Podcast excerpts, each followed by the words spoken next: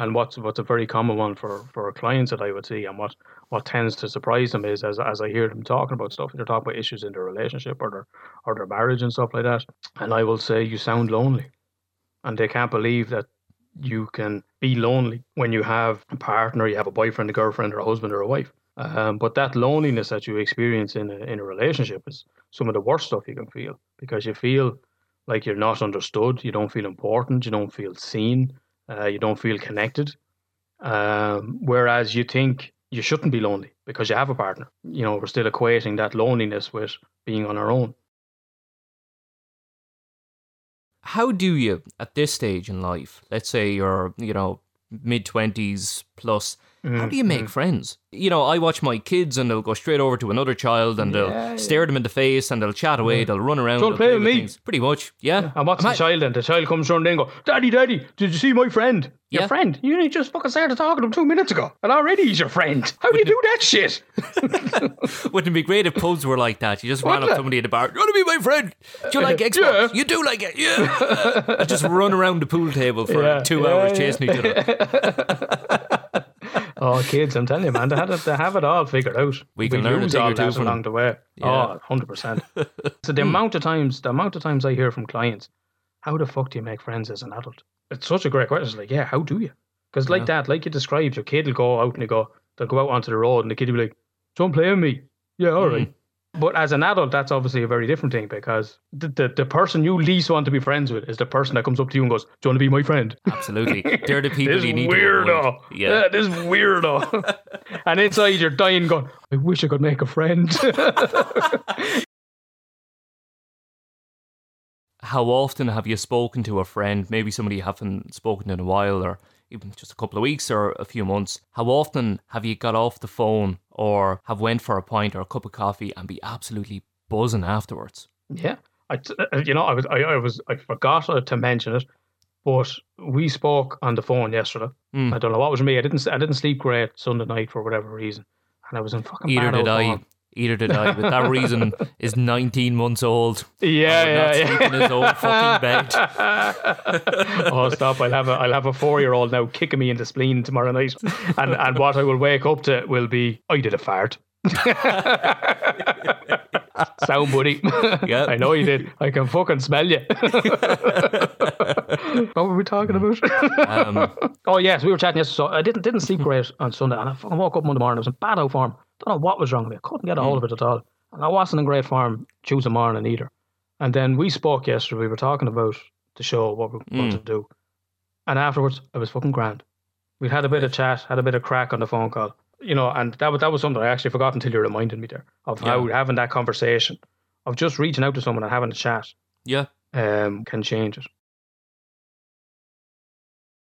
The young child learns from a very young age that there's no point looking for love. You're not going to detachment style then manifests in childhood where you have uh, parents who aren't emotionally attuned. You might be left to cry, uh, stuff like that.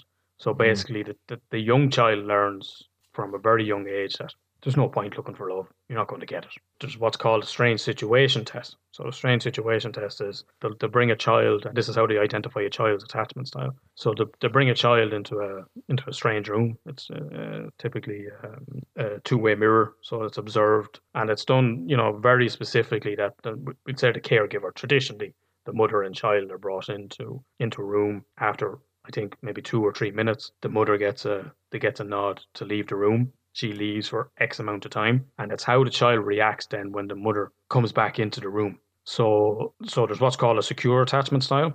So with a secure attachment style, the child has learned that you know the mother has been consistent in her care, has attended to the child's needs, has been emotionally connected with the child, is affectionate, nurses and nurtures the child, you know, when they're in discomfort.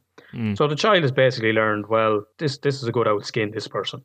You know, she's back now and I'm grand and I can emotionally regulate myself again. Uh, uh, uh, an assistant from the, for the experiment comes in then.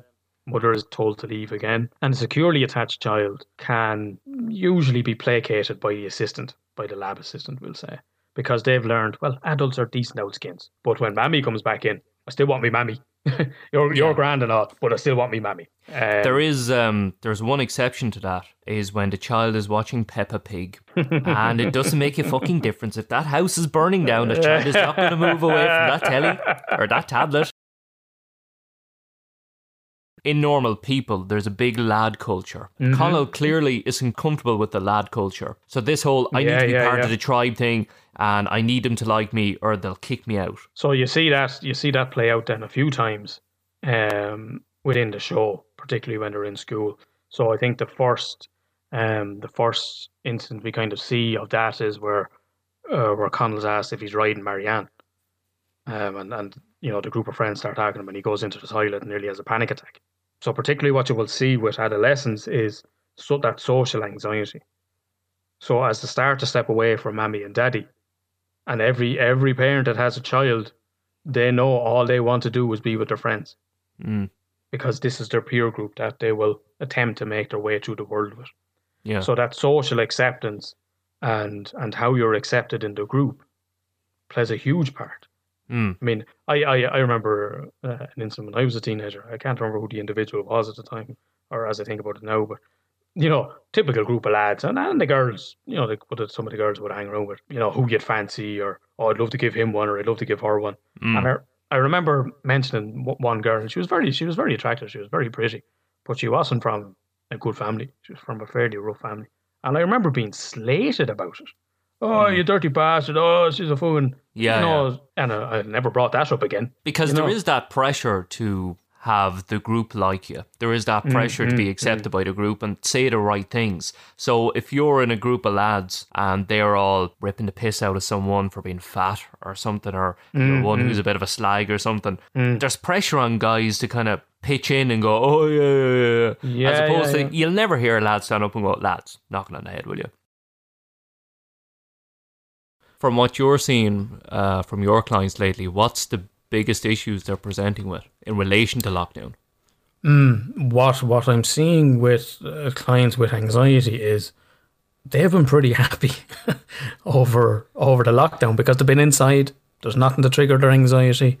With some clients, there was the initial concern and anxiety around catching the virus and all of that, but you know they kept their social distance. The they um, you know never left the house unless it was that once a week to do the to do the big shop and back straight back in. Now, You know, a few of them are saying like they're already predicting the anxiety that will be there as we return to to the world.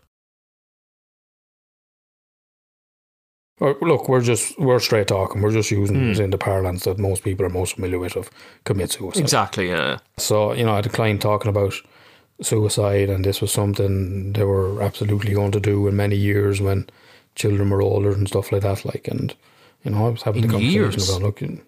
Yeah, the, the plan was they were going to do it in years, like as, as the children when the children were older, and they didn't the, the individual wasn't needed anymore. Funny enough, it's probably the time you need your parents the most. you know, when you're an adult. Yeah, yeah, yeah, yeah. Jesus. Um, and I had to, you know, I had to raise the point. I was like, look, this this may be something that, you know, you're you're you know you're you're talking about this an awful lot now, and I was like, well, I'm not going to do it now, so you know, it's not going to be anything. And I said, like, you're talking about killing yourself, and they turned around and said, Alan, don't be so fucking dramatic. it's okay to tie with the expression of commit suicide, but the reality of it is, you're talking about killing yourself. very unhappy house, a lot of tension. Um, person that I was very close, a friend that was, you know, was my best friend, my kind of go to.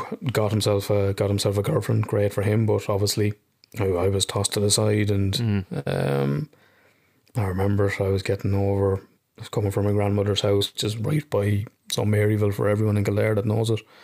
Uh, right at the at the railway bridge. Got over the wall. I stood on it. I seen the train coming, and for me, it was just the thought of what it it'd kill me, ma. That was the only thing to stop me. Did you plan this or was it a, a snap No. decision or No, no, it was a, it was a snap Really? decision. I don't remember planning it. Yeah, Jesus? yeah. I just remember feeling so alone. I just remember feeling so depressed. Yeah. Um, that just the opportunity presented itself.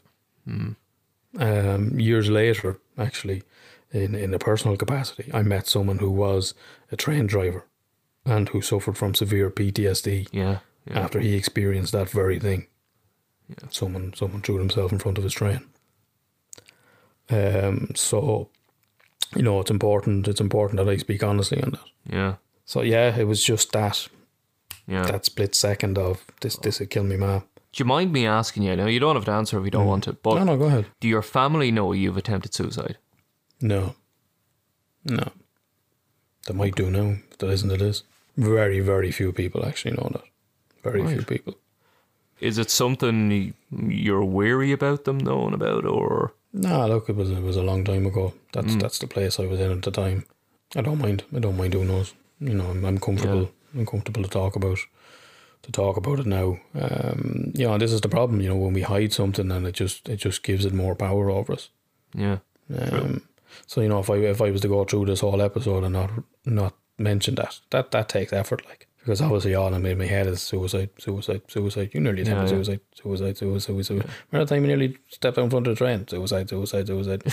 you know, yeah, this is and this is this is what we have to do. We have to end the stigma around it. We have to be able yeah. to get that right, conversation going. right, yeah, yeah, I'd be a fucking fraud. I've said it and I'll keep saying it. Like, you know, and and it's the same. It's the same with clients that is you know what you resist persists. You know, the more you fight against it, the more energy you're given to it. yeah, So when I actually say it to to, to clients, um, you know, your your anxiety is there to protect you. You know, it just might be a little bit overzealous with how Okay. it does it. But as far as your brain's concerned, it's like, dude, you're alive. I'm doing my job here. you know, so I'm going to keep doing it because this shit's been working. yeah. So you know, keep doing what works. So we do we just have to use our anxiety properly or exercise it properly? Yeah, no. That, see, a lot of people, a lot of people that clients will come in and go, "Oh, I was feeling very anxious during the week," and you know, I'd say, "Okay, well, what, you know, what what happened?" Or, "Oh, nothing. I wasn't doing anything." Well, I'd say, "You know, what was going on?" "Oh, nothing. I wasn't wasn't doing anything." I was like, "Okay, right." You you know, they're looking for an external trigger to it, um, of "Oh, I got a bollocking in work" or something like that. Mm. I was like, "Well, I was just at home," and I was like, "Well, okay, well, what, what were you? You know, what was going through your mind? What was?" Uh, I was thinking about I was thinking about that meeting I haven't work the next day, or um, I knew I was going to get a bollocking off the boss and work. So I was like, okay, here we go. So now this is where this is where it comes in. Clients come into me and go, oh, CBT, CBT. And it's this, you know, supposed wonder cure uh, that fucking fix all for everything. And, and it's not. Like I said, if you're in a highly stressed state, you can't, you literally can't think your way out of it. So it's like someone that's angry. Has anyone that's been angry ever fucking calmed down by being told to calm down? No, no, That's diff- petrol plus fire. exactly. Yeah, yeah. What are you going to do? You're going to wind them up even more. Yeah, So when, when you can't think straight and that, that blood is drained away from different parts of the brain and is getting you into fight or flight mode, you, you can't always think your way out of it. Now, what, what you can do, you know, if you're feeling anxious, is you can say to yourself something like, okay, well, you know, CBT, common CBT one, thoughts don't equal facts. You know, I'd say to clients, don't believe everything you think. Um, you know, you can okay, I've you can remind yourself, and this is the, the kind of top down approach. So uh, when, when when we spoke earlier about the brain stem, that's the bottom up. Um, and, and we'll and we'll speak about that when we talk about ways to deal with ways to deal with anxiety. So you can use your bottom up approach or a top down approach. So the top down is you're sort of thinking your way through it, using logic, using reason, uh, using the top part of the brain essentially. Um, and CBT relies on the, the top down approach, being able to think, being able to rationalize, being able to logic your way through it. But if you're in a highly fucking panicked state, thinking you're about to have a heart attack, you're not going. You, you know that's that's not going to work for you.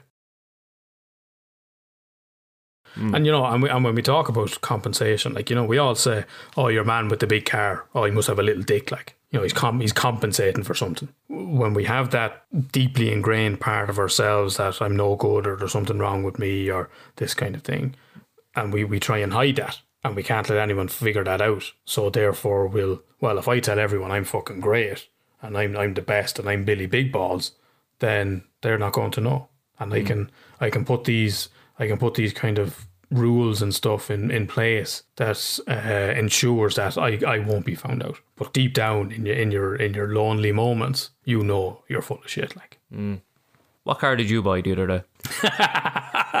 it's a bigger car. I fucking knew you were going to say it. I knew it. You'd mentioned after your after your dad had died, or uh, you know the abandonment around that.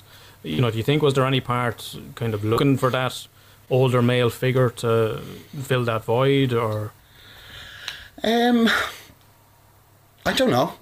Honestly, I don't know. I'm, I'm starting to feel like I'm more in a counselling session now than I am in a podcast. so I'm gonna I'm gonna use humour to deflect as I always yeah, do. Yeah, that's okay. That's okay. Yeah. I recognise my deflection at least. Um, but yeah, honestly, there there probably was a situation where I was looking for a male influence in my life, um, and and that that led me to a situation where I was at risk. I'm not going to say I put myself at risk because I was a fucking child. So uh, it it may have led me to a situation where I was at risk. You mentioned there about your relationships there, Chris. I've often heard that people who, you know, keep something like that to themselves for a number of years, they tend to befriend people who aren't really their friend or they never really ask how they're doing or ask too many questions about a personal life. Did you ever find that? Absolutely, one hundred percent. I mean, I most definitely done that regularly. I would, I would, it would either be a case of I would make friends with people who wouldn't ask questions or who had enough of their own problems that I could kind of help them focus on theirs and they'd leave me alone. Oh, yeah. Or I would just move through friend groups really quickly. Well, it's exactly what I do anyway. I'm not going to speak for no, everyone. you're, you're not alone in it. I mean, I think you can, and we, we've spoken about it before on, on the podcast of Irish people and, and using, uh, using humour as a defence mechanism. You know, we're, we're great at it. We, we, we can't deal with discomfort, so we'll, so, so we'll try Mm-hmm. and knock a bit of crack out of it. Mm, yeah. And look, and this is what you know coping mechanisms are for, they're to, to help us to, to help us to cope. Just wanted to go back on something you'd mentioned there, Chris, just for you know for people that may be listening that may not be aware when we, when we talk about grooming.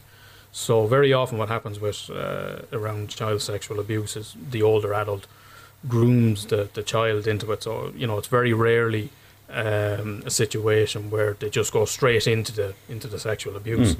It starts off with you know might be buying them sweets or buying them little presents or you know including them into these little secrets. Oh, this is our little secret now. Don't tell your mum you had them sweets.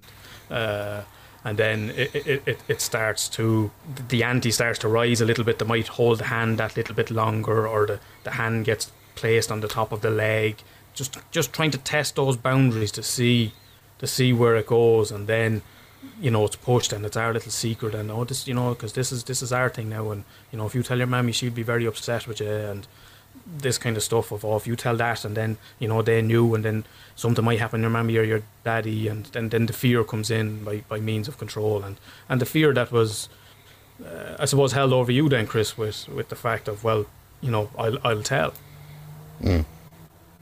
and what I suppose what what you're describing there is actually pretty much exactly what happened to me.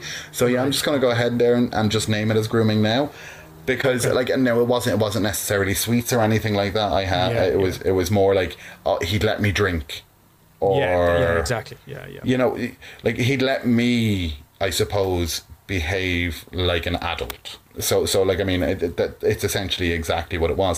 And and when people say, "Oh, something might happen to your mommy or daddy," and like I mean, even the fear, like I suppose for me, the fear was, and like I mean, it was losing my parents. Like it, it may not have been losing them in the classic sense, like some people say that, Yeah.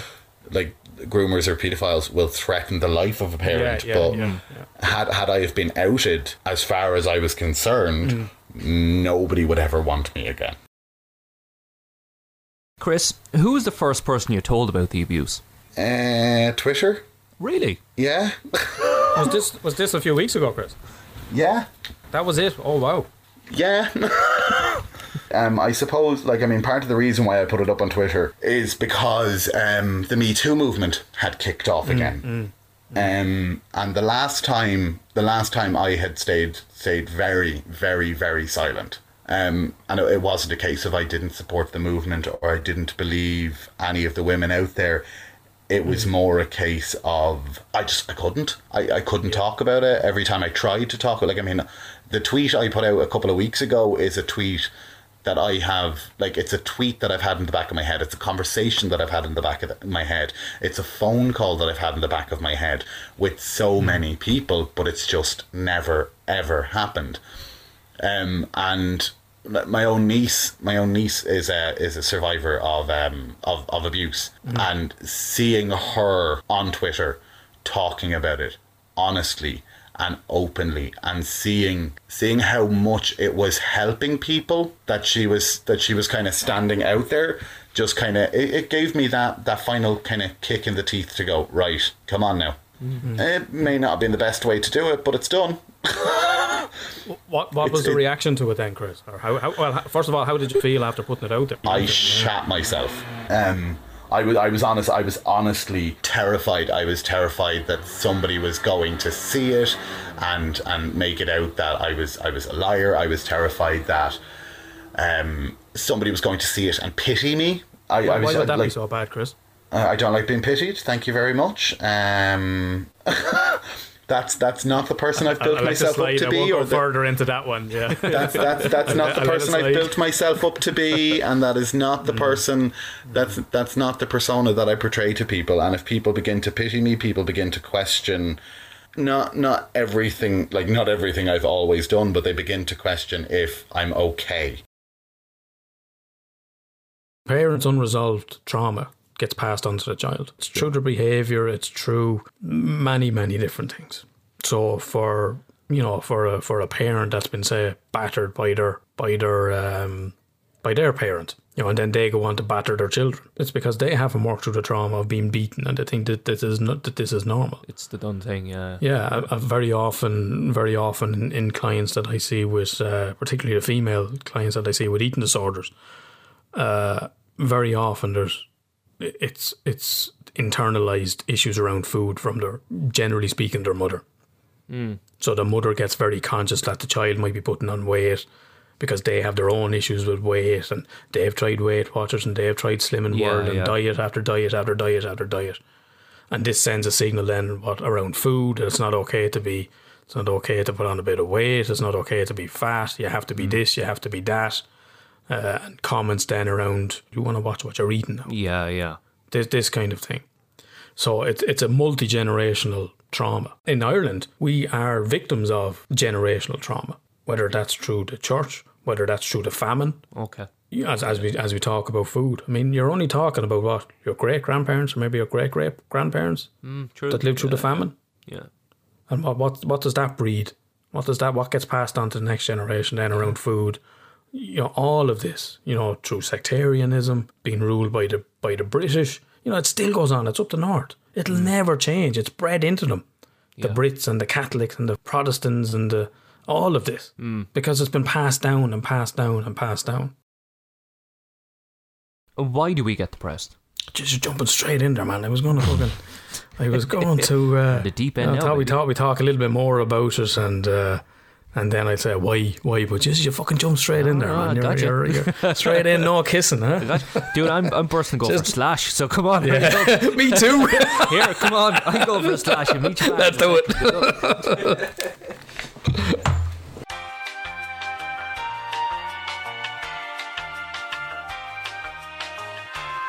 P is still P is still gone. It's reminding me of the uh, of the Peter Kay sketch called "How long do dads piss for? Oh, once a week for fucking twenty minutes." He's still gone. You can enjoy listening back to this, P.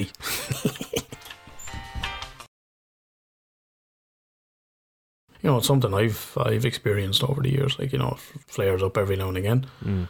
Um, yeah, it's a fucking horrible feeling, but I can function with it. Right. You know, I can always get up. I can always go to work. Um, some people, you know, they can't get out of it. So can Whether- you have different extremes of depression, or is it just your ability to deal with it? I mean, look it up. There's two differences. So there's so where it's a kind of longer term. You know, you've got a major depressive disorder. That's something you're going to have to live with for most of your life, is it? Well, not necessarily, but it means it's it's longer than two weeks. You know, it can go on for it can go on for months. Do you learn to live with depression, or can you get rid of it altogether? Yeah, I think I think as I said, look, it you know, for me, you know, it flares up every now and again. There was um, a bit of a revelation on last week's podcast, actually. Jeez, I was, I was completely floored by it. because I never knew that Peter Kay was from Pakistan. Did you know that? Did you know that? It was an impromptu impression. Peter Kay. Oh, th- that was an impression, was it? Ah, that's me bollocks. Hold on for a second. Hold on, hold on. For anybody who doesn't know, last week on our episode about depression, Alan did uh, an impression of Peter Kay. Uh, while we, we had to go for a piss, not together now, separately. we had to take a break during our podcast, and Alan did an impression of Peter Kay. For anyone who didn't hear it, have a listen to It's this. still gone. It's reminding me of the uh, of the Peter Kay sketch called "How long do dads piss for? Oh, once a week for fucking twenty minutes."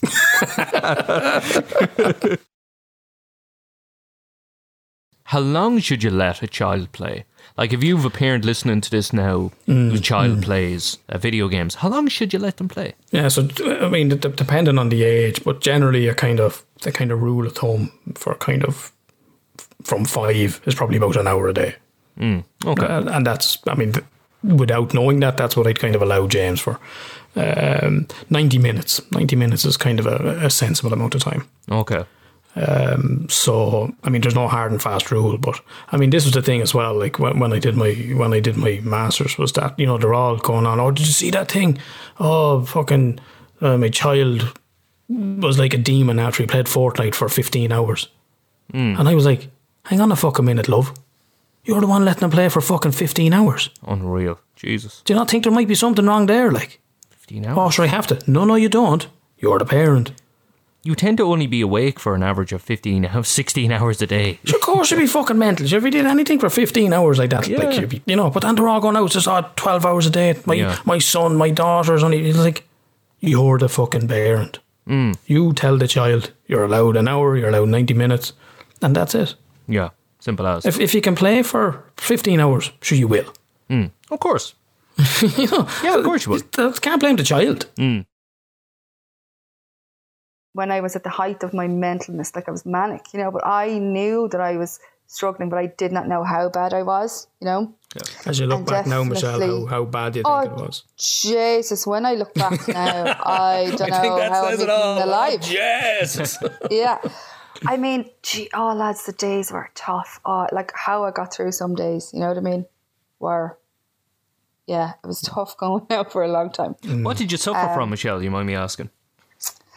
Uh, well, anxiety, but I suppose it was trauma. Like a, a lot of kind of stuff went on in my life um, that was very difficult, and it kind of affected my whole life. So, like, affected my personal life, my professional life, and and you know, I lost friends. Um, and it's just kind of one thing after another, you know Okay. and I never really had any chance to get over it. So how I really knew I was in trouble was I started having panic attacks for absolutely no reason. Okay. Like the first time that happened to me, I was just like going about my business. Next thing I was like, and I was like, oh, this is not fun.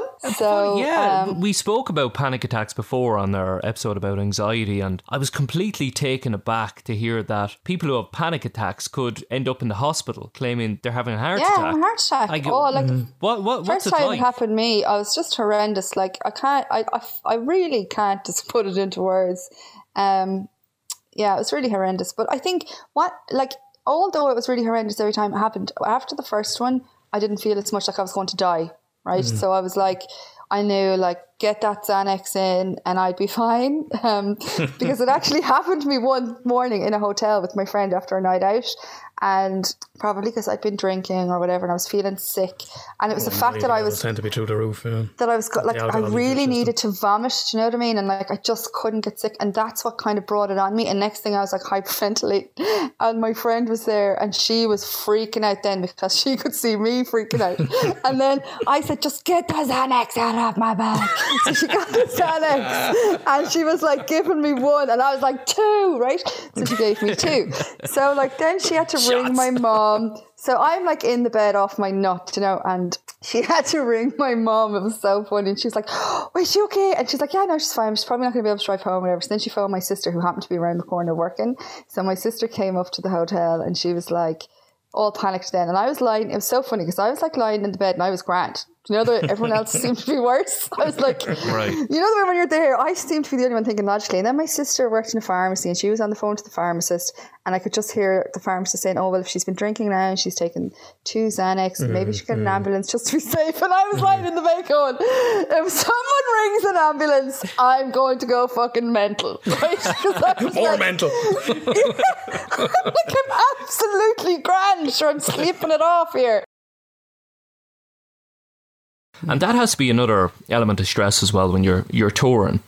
Um, you know, you're about to go on stage and you get a phone call. You still have to go on stage. You know, like it's it's the same in uh, when you're you're going on air and radio. You could get a phone call to say bit of news on such and such. They're not doing well, and you have to put up a fader and go, "Ah, welcome along to the show, and I hope everybody's doing well. If you want to text me in, you can text me."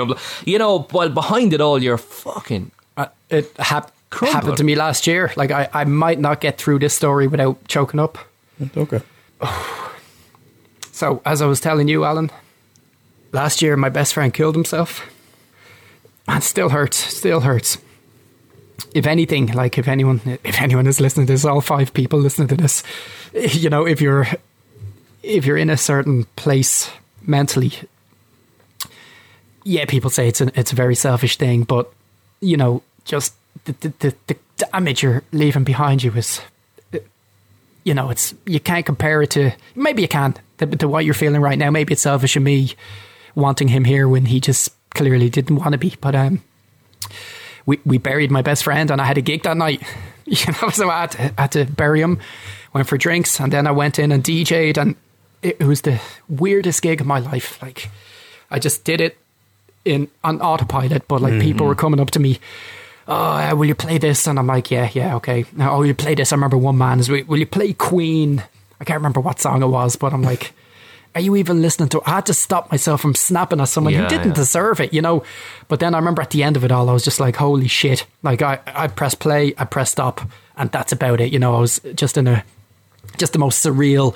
Like mm. it was probably one of the worst gigs I've ever done. Like my head wasn't in it, and at the mm. end, I, remember going up to the bar st- staff and telling them, "Look, I've just buried my best friend. If tonight's set was shit, I'm sorry. It was the first time I played there as well, you know. So mm. I'm like, if you if I didn't make a good impression, but that, that's basically what you were saying. It's like I have to go on stage now and do all this dancing and Yeah, these yeah. routines and play and like pretend that I'm happy when five hours ago we buried our best friend. Yeah. You know, obviously your your livelihood depends on it, and as you say, you know, you want to make a good impression because you want to get a call back because you want to get Yeah. repeat work. You know what I mean? But um, do you ever find that you create nearly an alter ego? You know, like Yes. your, D- you know, you your DJ Flip, and you DJ become Flip DJ Ronan are two different people. for exactly. sure. You, and For you have to do that. You know, you have to become something else. You know what? That's my curse as well because people know me as this drinking party guy. But now I'm 38. You know, like even I, I notice my energy isn't what it was last year. So two Yeah. years ago, I had twice the amount. Five years ago, I felt like I was 18. Like I look young, I feel young, mm. I was, I mm. acted young. Mm. But now I'm on stage and people are like handing me shots, and I'm like, Jesus Christ, I just want this to be over and go back to bed. Hey, Flip, come on, we go to a party. There'll be girls there. I'm like, mate, I'm going back to my hotel and having a wank. it's just like,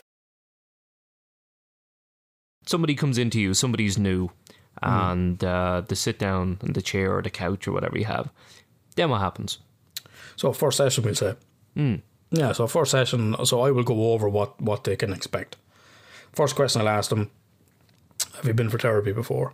Yes or no. If they say yes, okay, I'll still go through the formalities. I'm going to cover my arse. I got to make sure I've explained confidentiality and all that to them. Um, so I said, well, look, it's been a while. We'll go through it. Some of it's probably the same. Mm, Some of it might be different. So if they haven't been, I'll go through everything of, of, of around what to expect with therapy. First thing I'll address is confidentiality. So almost everything you say in therapy is, is confidential. So where you might make the your, your therapist aware of threat to safety, so where you're planning on hurting yourself or someone else, or where any minors may be at uh, risk of abuse or neglect. Now, what's changed in I think it's probably only the last two years, I think it is, is that it didn't used to be mandatory to report sexual abuse. Oh, it It is now, kind of you were you were advised to, but now it's mandatory and it's Yeah. illegal not to report it. Okay. Now that comes under the Children First Act. So the children's force is about protecting and making sure no other children are at risk um, of any sort of abuse. They know, well, if I tell him about this, he's going to report it. So they may not come back. How do you deal with that then? Well, you, you'll always try to encourage the client to report it themselves. And this this is something you know I was, I was talking to talking to a client about during the week. So you mentioned self esteem and, and and the negative you know, the negative beliefs around herself. She has constantly constantly pushed herself throughout her entire life. She's always doing the next course, the next course, the next course, the next course. And this is this is someone highly qualified, very very professional, um, job with a lot of responsibility, has exceeded where she where she should be uh, in life at such a young age. You know, like Jesus Christ, and you're only such and such an age. But her belief, her constant belief, is that she's not good enough. There's a bit of imposter syndrome. She will spend two hours looking up something because she thinks that her way isn't the right way, when in fact her way is is the right way. So she's constantly uh, retraining, constantly doing. She's like, well, I don't know if I want to finish. Well, I to do another masters. You know, and like that's that's a belief that's costing you money. That's a belief that's costing you time. That's a huge, huge impact on on her life as a result of her thought process. So what I was saying to her during the week is then, well, well, where's the evidence that? And this again would be very common CBT technique. You'd be looking at the evidence for. Where's the evidence that you're no good at your job? Well, when was the when was the last time you made a mistake? Uh, when when did something? Now, when was the last time someone and it's like, you know, having to wreck or rack her mind to try and to try and figure out when that was. So you need to start. It's about starting to challenge that because you know thoughts just fleet. So unconsciously, her belief is that she's not good enough or she's not qualified enough. So she's constantly chasing, chasing, chasing more courses, more courses, more courses to be more qualified. Yeah. And I said, like, you're never going to be qualified enough because this is the thought process that you have. Mm-hmm. And until you address the thought process, you're just going to keep trying to do the next course, the next course, the next course, the next course. Yeah. So how did she do it then? Well, it, well, it started the other day when we actually named it, so we could bring the awareness around it. Then, and she kind of toward the end of the session was like, "Well, yeah, I'm probably not going to do another masters because you because you actually went, yeah, I'm never going to be able to do enough." But she's constantly trying to self improve, and that's good. Self improvement is good. Absolutely. when you're doing it for the right reasons. But she's doing it to go. Well, if I do this, I'll be good enough. If I do that, I'll be good enough. If I do that, that, that, that, that, and it's a Yeah. constant, constant chasing something that Is she, there a, she's, she's never going to catch. is there an underlying uh, condition there? Low self esteem. Traditionally, Low self-esteem, be behind okay. Something like that. Yeah, yeah. Right. So how do you use CBT to tackle low self-esteem? So you attack you you, you would tackle that that that thought process. Hmm. And you know, so one of the things I said was, "Where's the evidence that you always make mistakes? Where's the evidence that you're not good enough? Who's told you you're not good enough? Okay. You know, you you come at it that way, hmm. and you know maybe maybe there's one person. Okay, and has anyone ever told you that you're competent? Oh yeah, well, like a few people said to me there during the week, you're great at your job. You did a okay, and was there any other incidents of that? Well, most days people tell me that I'm I'm very good at my job. Mm-hmm. So this is how when you tackle the thought process behind it, mm-hmm. you affect the beliefs, you affect the feelings, and you affect the behavior. So where she is, she, where she's feeling shit, feeling bad about herself, she's getting low. When you challenge the the beliefs around it, the cognition around it, mm-hmm. that will start to change how she feels. Then now, it won't happen overnight, but it starts with the awareness around it to begin with.